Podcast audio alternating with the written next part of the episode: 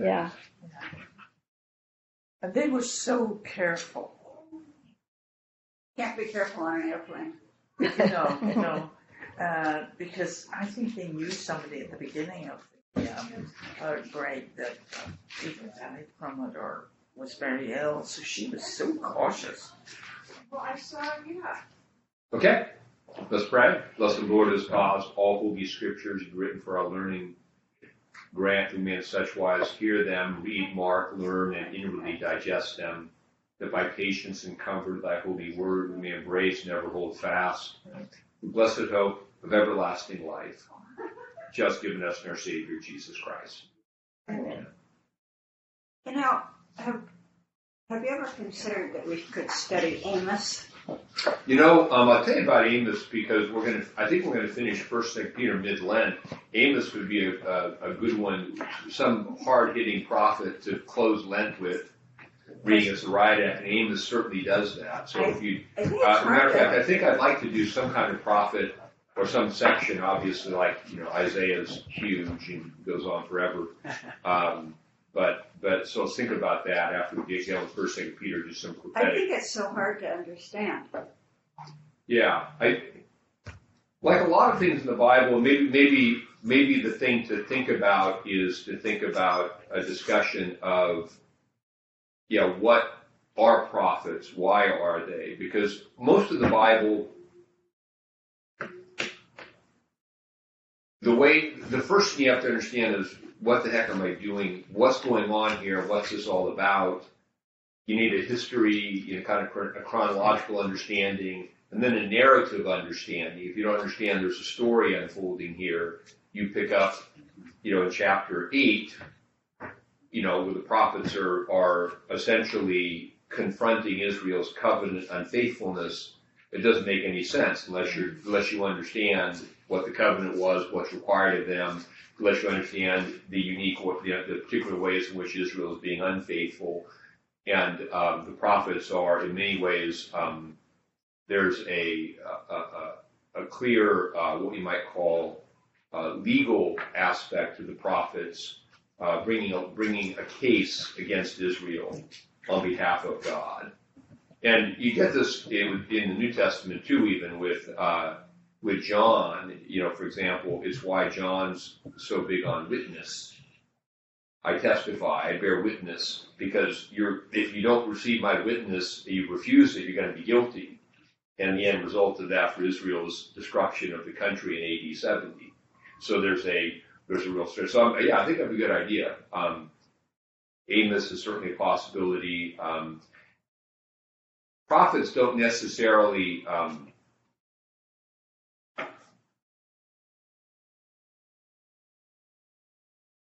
aren't as conducive to verse by verse studies that we tend to do. So we would probably have you like read some, we talk in the larger picture, and kind of hone in on certain things. So that's good. So we're we're back into uh, we're in First Peter. We we did a little bit of review last time. We're um, before and before we just jump right in to the word wives, likewise be submissive to your own husbands. I want to set some context for this again. Um, in terms of, of what Peter is talking about, we, we had this, but Peter's used a couple of images to describe what this New Testament community is about. He's used the idea of strangers and pilgrims. Where does that idea of strangers and pilgrims come from? And what is it referring to? What Old Testament situation is referring to? We talked about this at length last Yeah, I week. know, so I'm gonna I know do we it again, did, yeah. I want to say Exodus, but I don't think that's right. Abraham. Huh? Abraham? Abraham. So Abraham referred to himself as a stranger and a pilgrim when he was buying a burial cave for Sarah. What did that mean? And Connie, hold on for a second and let other people be uncomfortable for a minute. Um, Sorry. Sorry. no, I just want people to work this out because I, I realize I'm plowing through some concepts that are pretty clear in my mind, and I realize it's been made known to me that not everyone was understanding what I'm talking about, and we have to stay in these concepts a little bit more. So, so, and and to because Peter is addressing this New Testament Christian community, which he addressed in verse 1 as the pilgrims of the dispersion. And he's using various points of reference to, to let them know what their identity is, who they are. One of them is they're strangers and pilgrims. And, and that's meant to identify themselves as, as, as Connie mentioned, their connection to Abraham. They have the same status and relationship to God that Abraham had. What, what, what was caught up in that status of stranger and pilgrim for Abraham?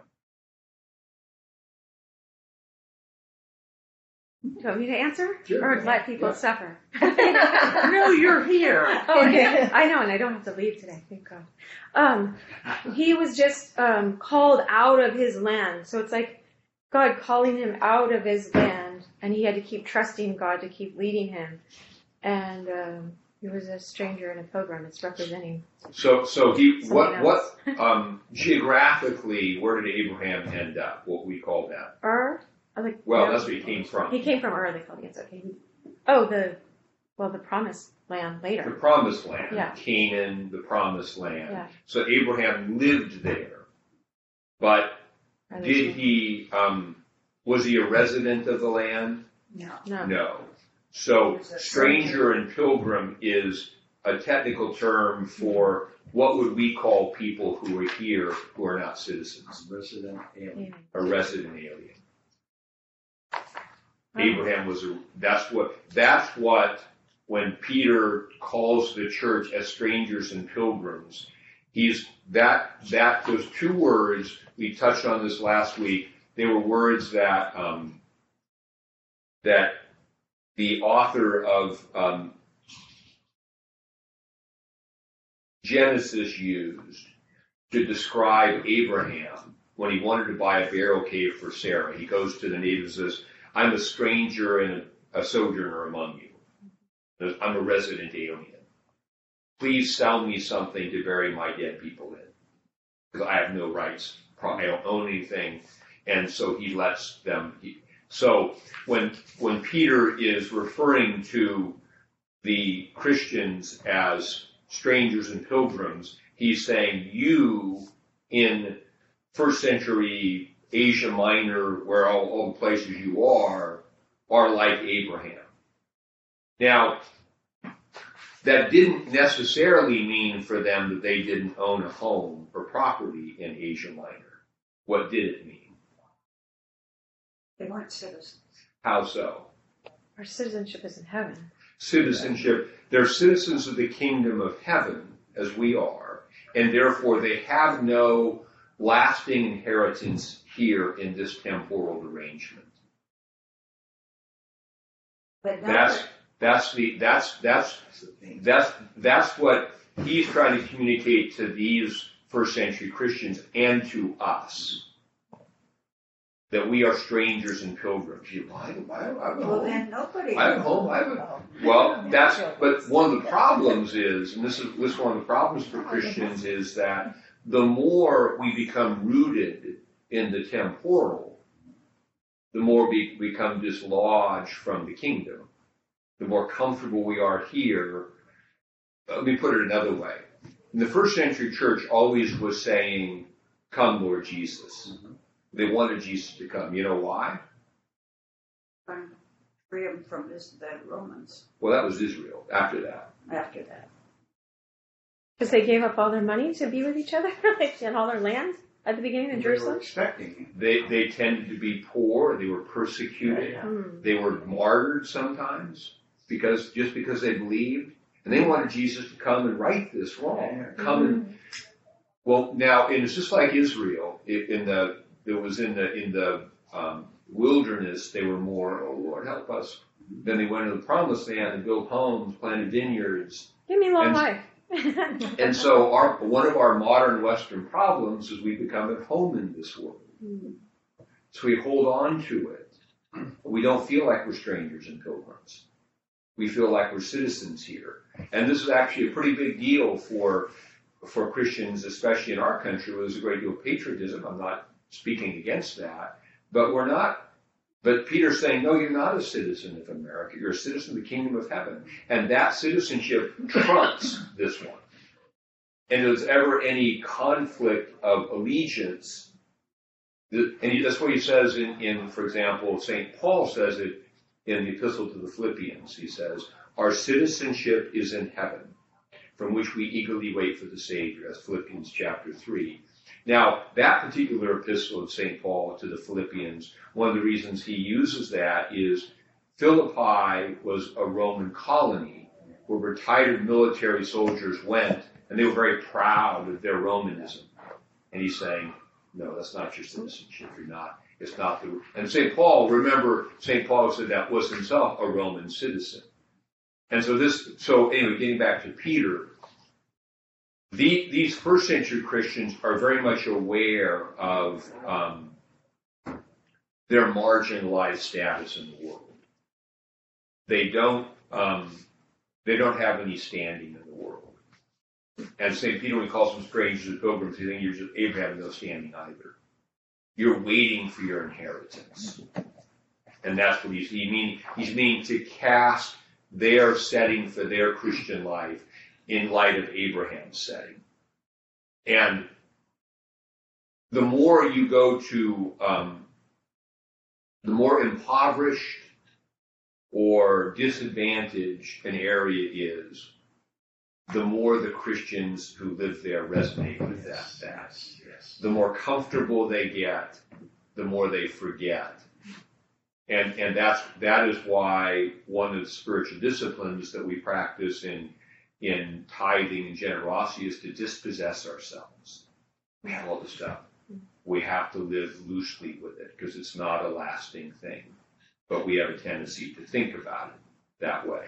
So anyway, that's one image that Peter's using is you're, you're passing through, you're, you're strangers and pilgrims, you're, you're, you're wanderers on, you're working away, um, though you're in the kingdom of the Holy Spirit, yet you're moving towards the consummation of the kingdom, the coming of Jesus, and that's what you're, that's this, that's the treasure laid up, your inheritance laid up, as he says, uh, in heaven. Another image that he uses here is, um, of, of that they're um, living stones. And what was what what is what was we talked about this last time, but I really think it's important to go over this, especially blow through Peter and nobody really knows what I'm talking about. If you got to sink in Except for you. is that um, what when he calls these Christians living stones being built together into a, a house to make acceptable sacrifices to God, he is drawing an analogy to um, what Old Testament building? The temple. the temple. And how, we talked about this last time, how was the Old Testament temple fulfilled in the person of Jesus? Wasn't needed anymore. He, Why? His dad didn't live there anymore. Where did he live? he had left the temple, but Jesus showed back up in the temple. Where did he live? In Christ. In Christ. The Word was made flesh and dwelt among us. He is the image of the invisible God. So the reason that Jesus makes the temple irrelevant, God for since since the God appeared to Moses on Mount Sinai and said, "Here, I'm going to live in a tent. Take this with you. Put the ark in there. Wander around, and I'll meet you there. Because this this is where I live in the tent. Wander through the wilderness in the tent. We go in the promised land. And who built the temple? So, Solomon, huh? Solomon. Yes, I said Saul. I didn't get an omen there to go. Solomon, Solomon did it. David's son Solomon built the temple, so God no longer lived in a tent. He wasn't camping out anymore. He had a permanent residence in Jerusalem. And and and if you read in um,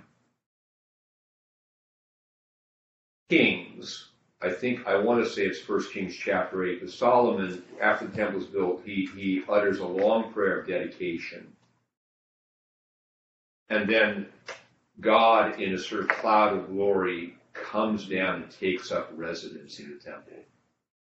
And no one could, it was like, oh, and that's where God lived in the temple. Um,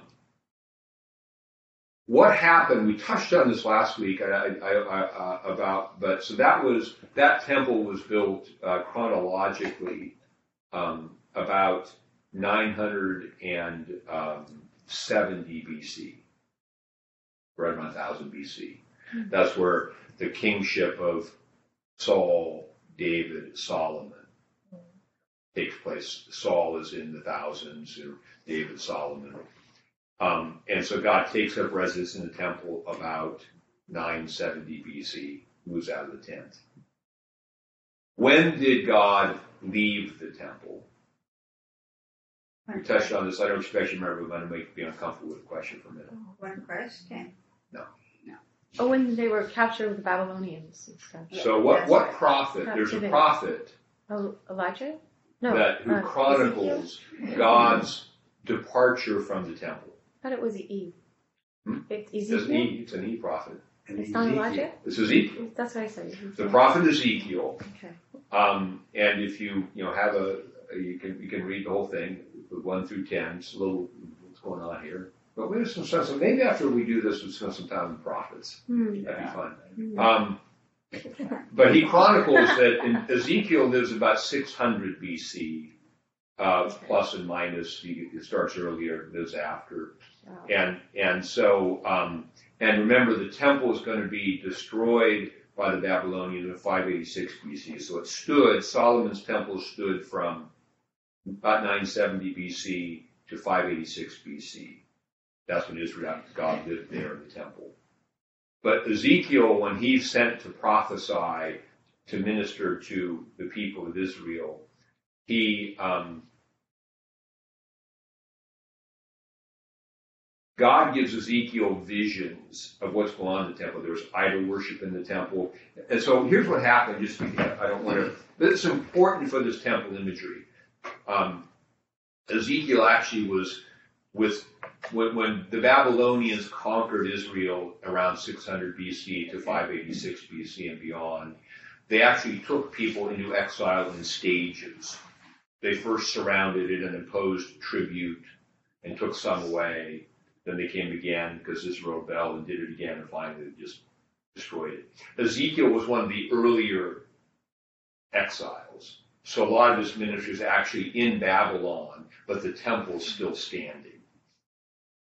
So God gives Ezekiel visions. He takes him into vision into the temple, and he shows him what's going on.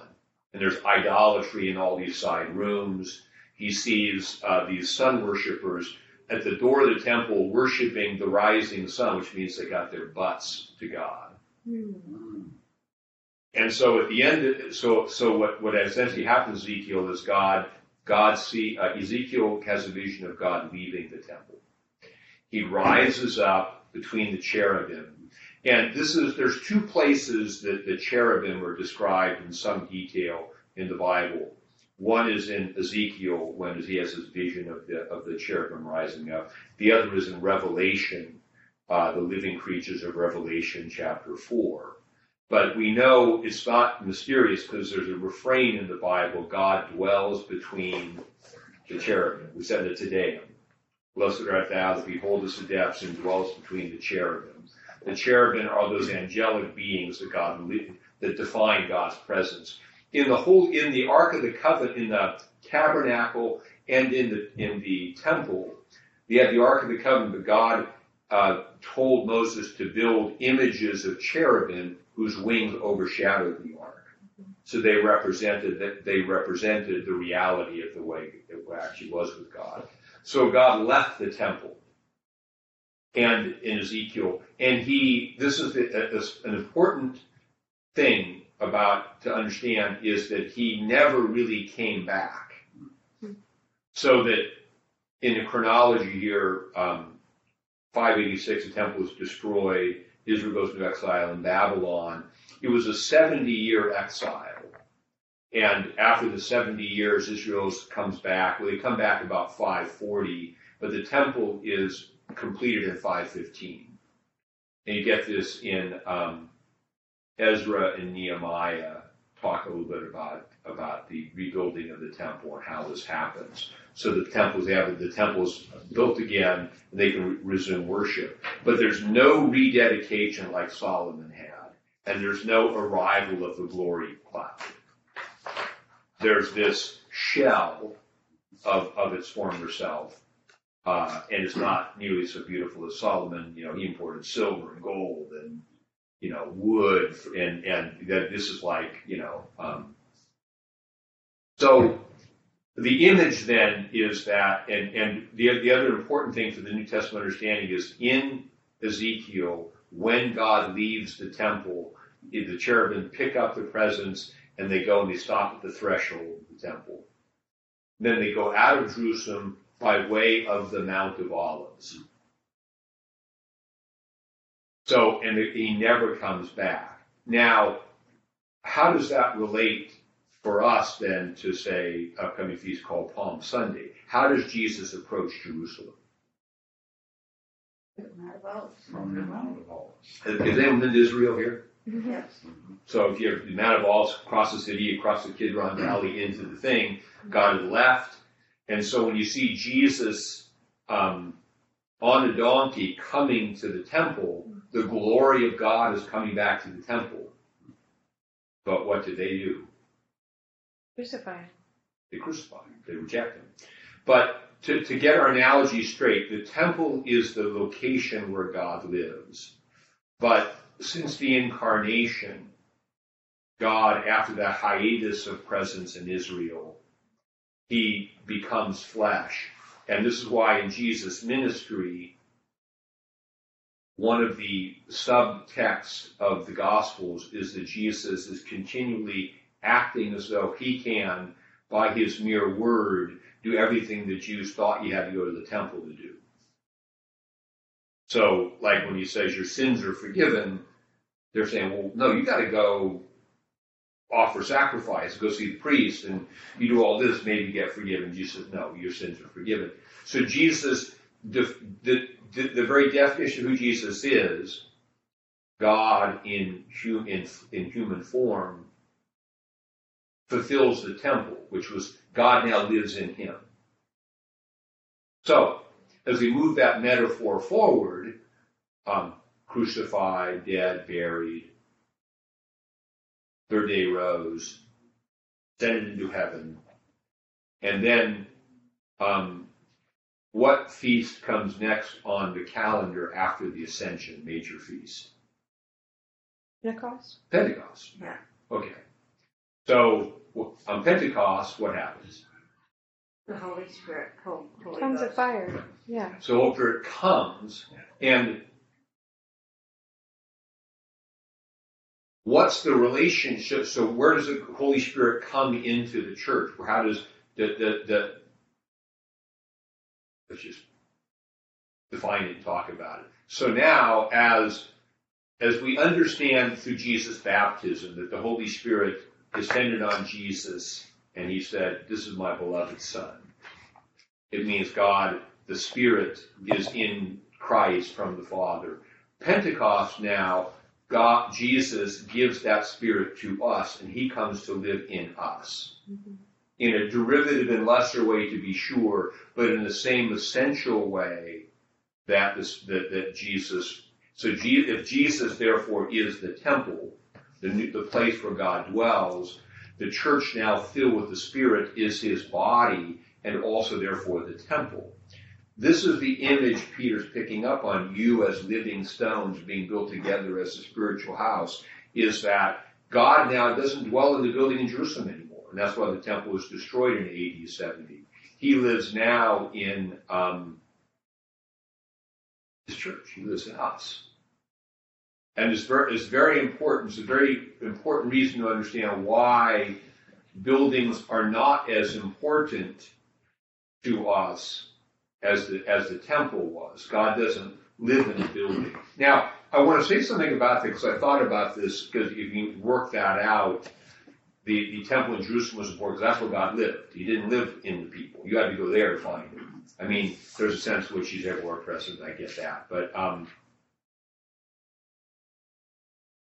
Now he lives in his people. The building is not as important. Although what I've come to realize about the building is it's not important as a building in and of its sense, in and of itself. What it's important as, it's the look, the physical, geographic, historical location where this version of God's people meets and encounters God. Mm-hmm. And since that encounter with God happens in this space, and a lot of things happen in that space, it has a significance.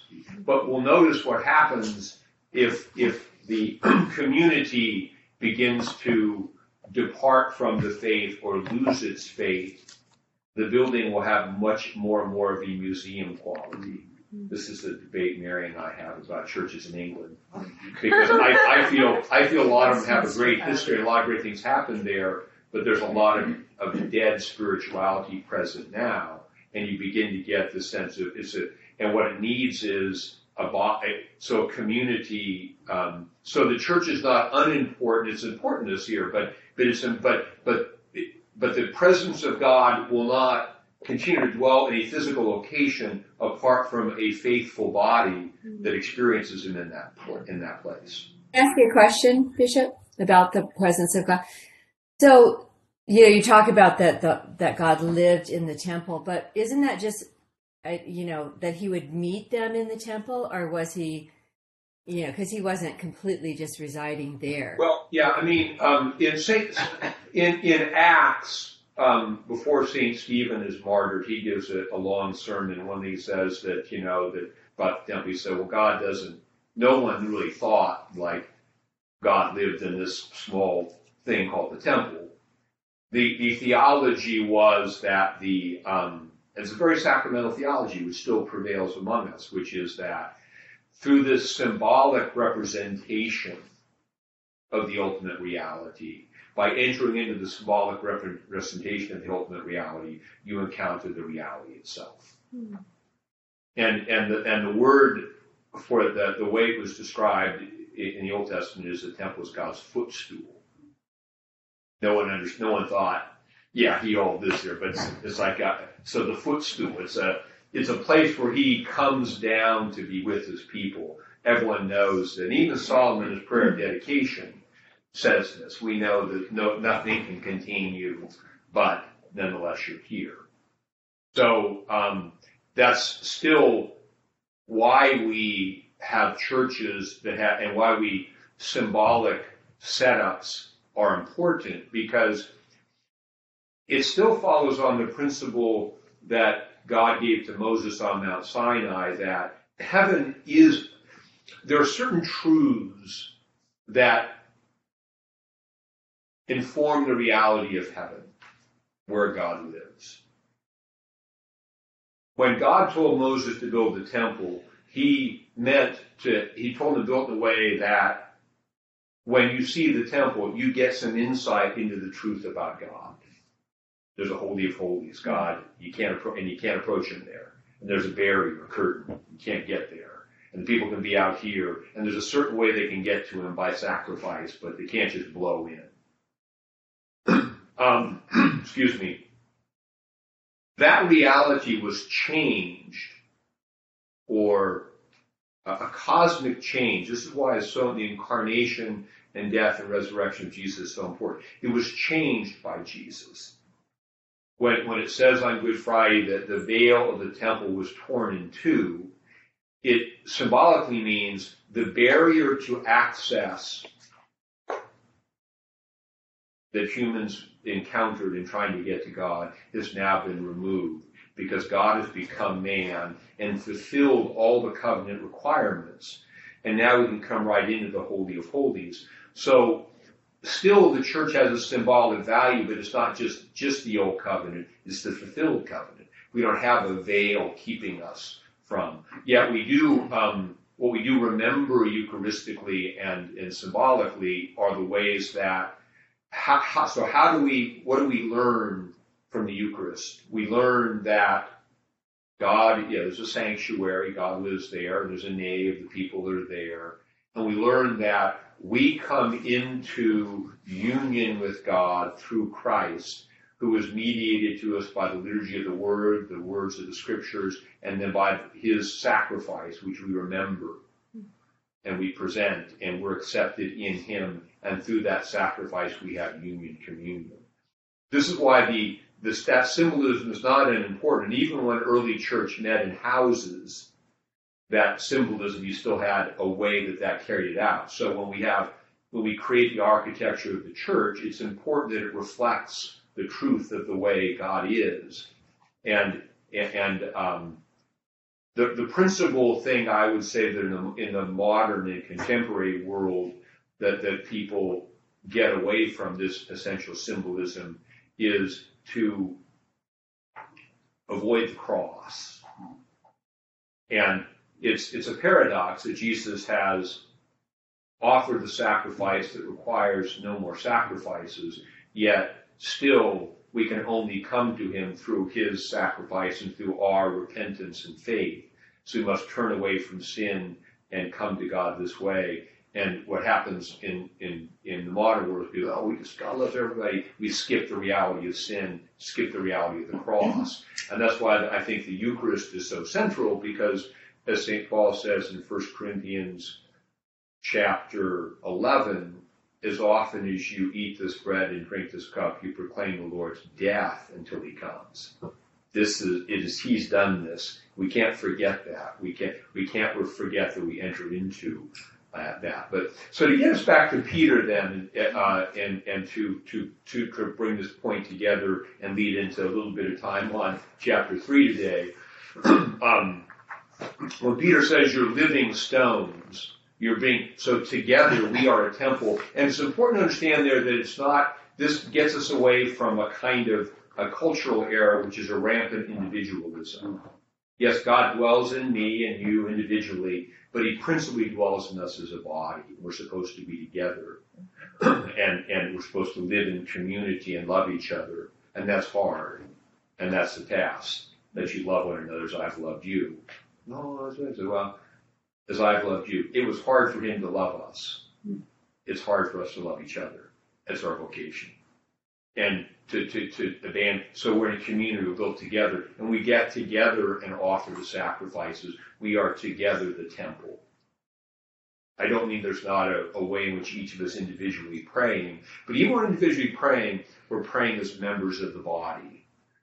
And then he also used the image of priesthood, because Christ's sacrifice reconciles us to God. He fulfills the priesthood. We in Christ have the ability to blow right into the Holy of Holies and praise God. But principally, again, together the way we approach. So we, so what Peter means to say is using these metaphors of strangers and pilgrims, you're like Abraham, you're one, you have no inheritance here. Your inheritance is there.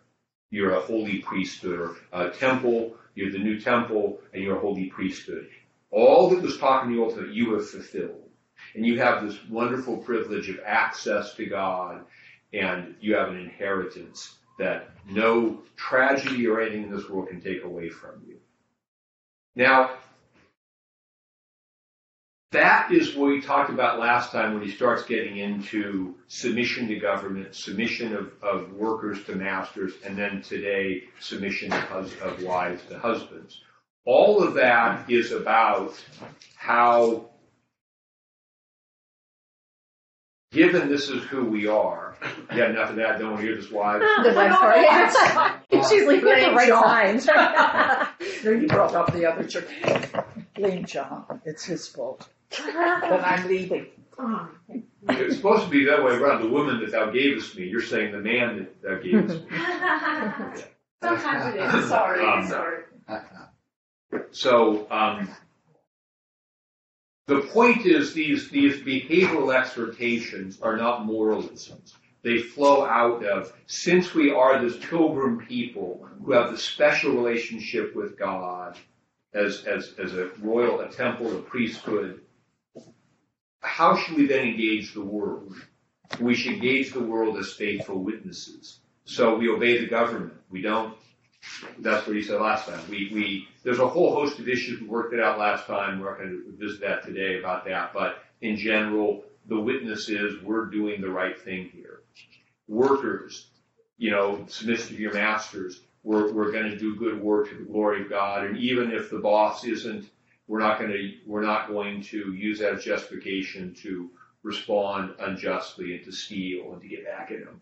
Or in the first century workers, they might have sabotaged unjust masters' property because they were angry. That's not the Christian witness. You are this people, therefore do this. So all that we're supposed to behave, how we're supposed to behave, completely flows out of who we are. And it's the idea of witness in the world, in a world which is passing, in which we have no permanent inheritance, but in which we're ambassadors and witnesses for this other thing. And if we lose that, we're going to get, well, yeah, I'm not going to submit to, you know, if you get that with the marriage saying, oh, I'm not going to submit to my husband, I'm going to, to, and this, okay, that's, you're, you're missing your Christian vocation. That, that whatever, whatever state in life you find yourself, a worker to a boss, a citizen to a government, wife to husband, husband to wife, you're always first and foremost a member of the body who's bearing witness, an ambassador. And the big problem in the Christian life is when temporal justification or temporal relief of pain is more important than faithfulness. That's where our compromises come in. Because we can all be, you know, when when the boss is great, we can all be good workers. When the government is just, we can all obey. When the you know when marriage is great, hey, what happens when somebody when I have to suffer for it? We continue to do the right thing, and that's that's how we'll jump in here um, in chapter three. He says, "Wives likewise be submissive to your own husbands." But even if some do not obey the word, they without a word may be won by the conduct of their wives, when they, when they observe your chaste conduct accompanied by fear. Um, I think we have to be clear here in this in this idea of submission, which is a, which is a kind of um, I think it means um, connected, you know, understood in the light of Genesis 3, it is stay connected to your husband. Don't act unilaterally without a common mind. And sometimes you might have to go on something you don't agree with. Why? Because you're bearing witness to something. And what makes this hard for us, what makes submission hard for us, is um, we're fighting a battle for our justification, and I need it from you. What remedies that is if we have a firm sense of, of God's acceptance of us. And now I don't need it from you. I'm free to be, I'm. I don't need you to. And that's psychologically what I've noticed in church is when you see people fighting, oh, I'm not going to do this. It's like, you're, you're still fighting a battle. You're still trying to get vindication in the world. We all are. This is not like them. all of us are fighting the right, bat, the wrong battle at times. But, but the point is, if we fully understand who we are, we can be who we are in all circumstances. And this is where Jesus says he submits himself to death on the cross. Is that just? No.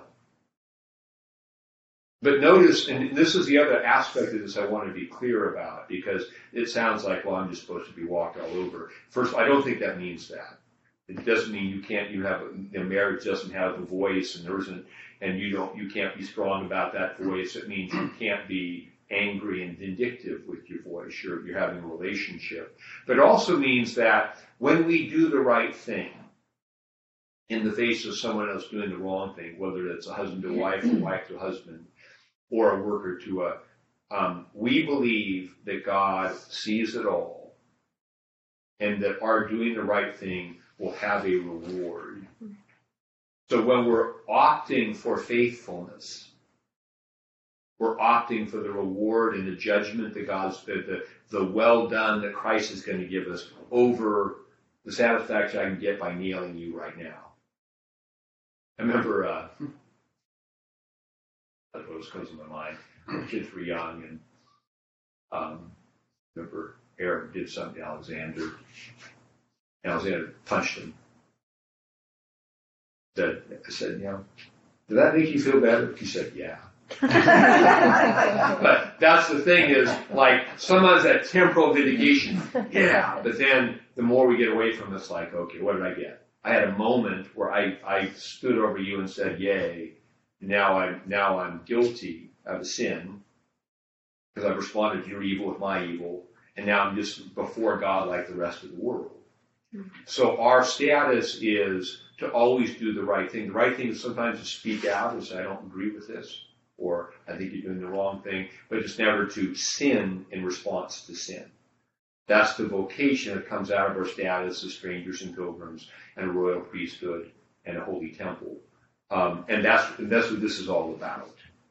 Um, and that, so that they can be a witness to their, to their husbands, uh, uh, and it says in verse 3 Do not let your adornment be merely outward. Actually, merely is a supplied word. It says literally, don't let your adornment be outward, arranging the hair, wearing gold, or putting on fine apparel. Doesn't mean you can't wear nice clothes and look nice. It means it's, it's a balance here of don't let you, who you are all about your physical appearance. And of course, our area is full of that here, right? It's all about, oh, you look so good. It's like, yeah, there's a lot going on underneath that that is uh, probably a little. Um, so- sometimes the inward beauty doesn't match the outward beauty, and that the beauty of a of a. Um, and this is what he goes on to say here.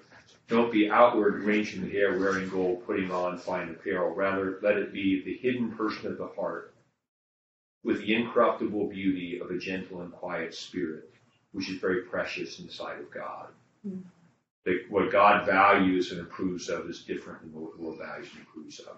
Mm-hmm. Which means we have to, our, through our prayer, continually be strengthened in that space to endure the other space where it's not valued. So we can be who we are.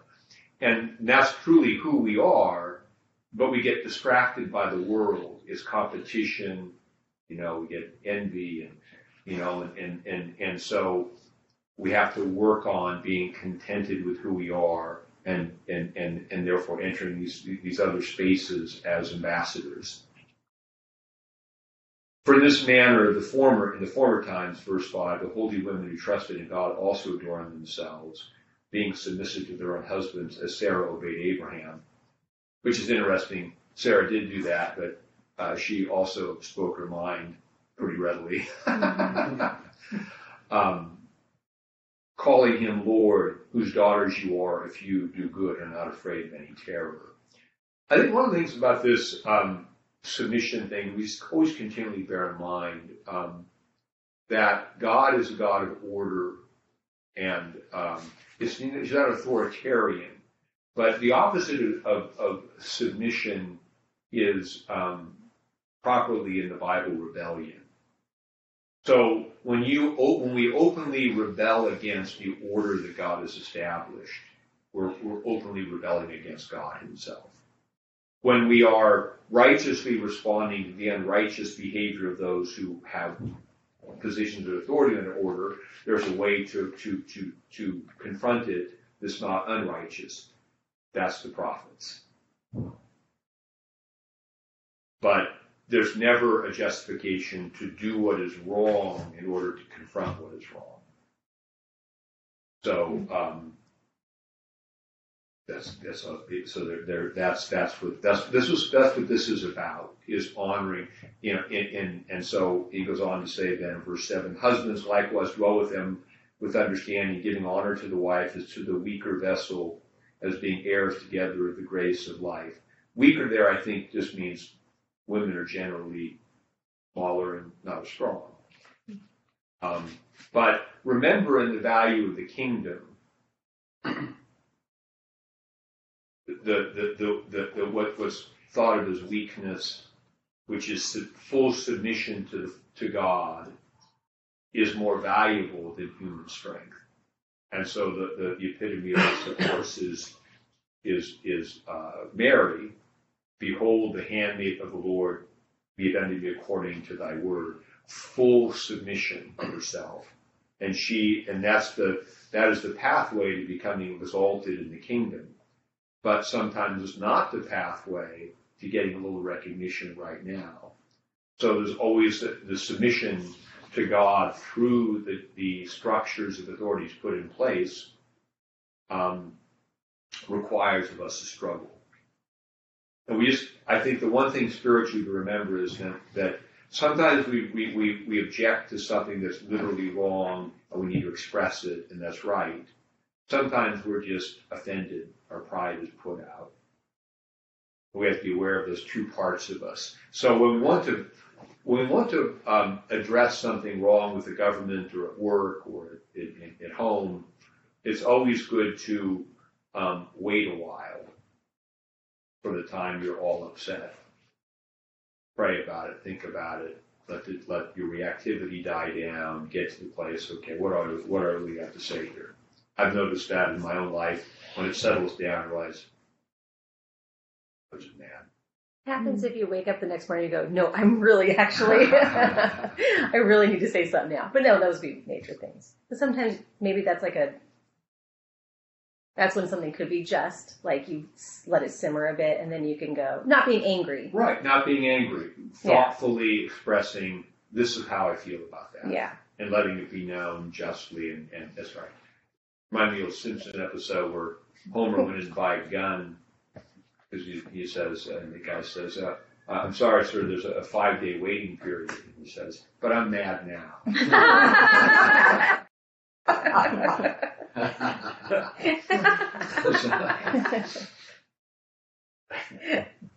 Maybe that's why there's a fudge. Yeah. yeah, it is why. That's a It good example. That was, a, that was, that was a great, uh, what do we call it, I guess, in that. Some of those, some of those shows really parody things in a, in a nice way. Um, and he says here, uh, husbands likewise dwell with him, giving honor to the wife. He says, being heirs together to the grace of life, that your prayers may not be hindered, suggesting that that the, the sort of overbearing husband who is authoritarian may not have the if, and, and, and notice that the way that Christ deals with this church is the way the husband, as, as St. Paul says in Ephesians, husbands love your wives as Christ loved the church.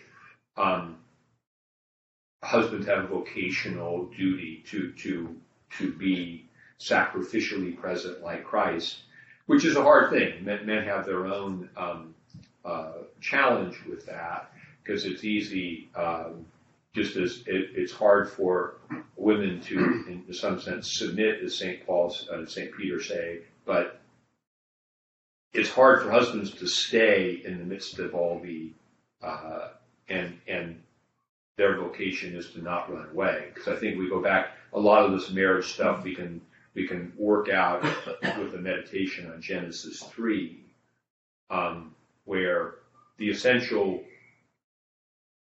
sins or disorders, relational disorder of Genesis 3 is first, Eve acted unilaterally. She took the food and ate. She didn't, so the submission there would have been, okay, Adam, let's talk about this. And not doing that without a communal decision. Adam, for his part, his sin was abdication because it's very clear from the Genesis text that he was there for the entire conversation. And this all going on, I think I think that may be what, what we get, maybe the first time that fear came into the human experience. There's this spiritual being, a serpent, and Adam just did, just checked out. That's what men tend to do. When the emotion term gets they check out and they go, we get beer, watch game, you know, and, and so they have to and and part of the dynamic here for marriage is that um, if men were strong, they wouldn't check out. Hmm. But when women, that, that's why uh, you know it, the the submitting, the the allowing, giving space for the man to at least grow into what he's supposed to be, without cutting him off at the knees because he'll run because he, he he knows he's not Christ, even though he's supposed to be.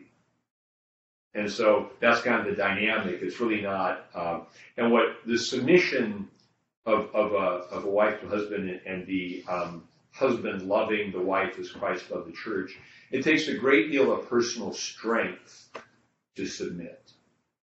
Because then you have to really be clear that you're fighting a battle for Christ and you have enough strength not to need to work it out right here in this space with this person. Likewise, for a man to say, I'm going to stay here, even though I'm, I may be feeling disrespected, I may whatever, I'm, I'm going to, I'm, I know I am enough that I, I don't have to run away from. And, but that's the ordering of, of and I think that it begins with, it, the, the scriptural injunction begins with the wives always because in Genesis, it was Eve who began by acting unilaterally.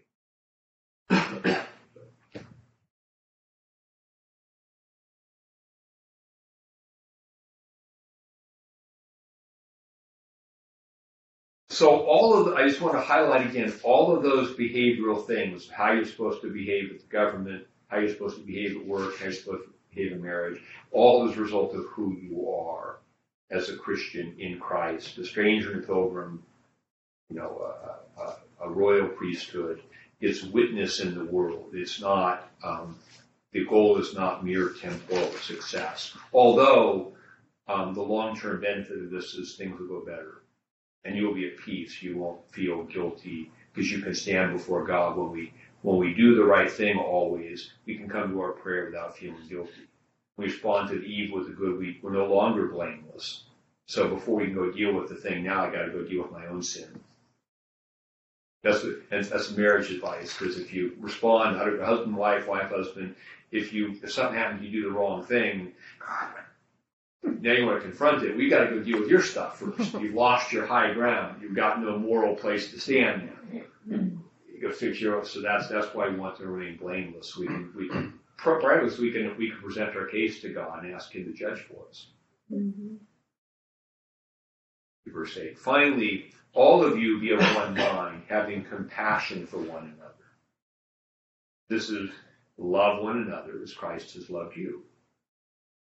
Love as brothers, be tenderhearted, be courteous, not returning evil for evil or reviling for reviling, but on the contrary, a blessing. Know that you were called to this. This is vocation. This is your vocation.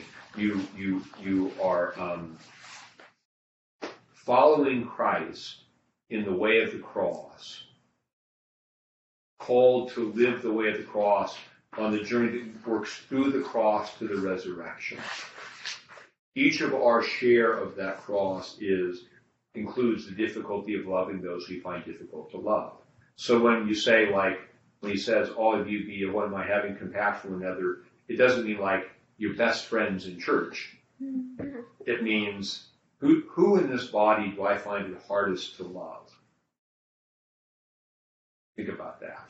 That's where the vocation is. It's always easy. Um, uh, what Jesus said. You know, love your enemies and pray for those who said, if you do good to those good to you, what good's that? Everybody does that. So this is this is the details of love in the body that Jesus commanded. Be tender-hearted, courteous, always remembering that when you, you came to God asking Him to forgive you for what you did, then whatever you're angry about, be, be, be willing to have the same kind of attitude towards the other. Not returning evil for evil or revile, but in the contrary, a blessing. Know that you are called to this, that you may inherit the blessing. We follow vocation, we have an inheritance. For, and this is a quote from the Psalm, um,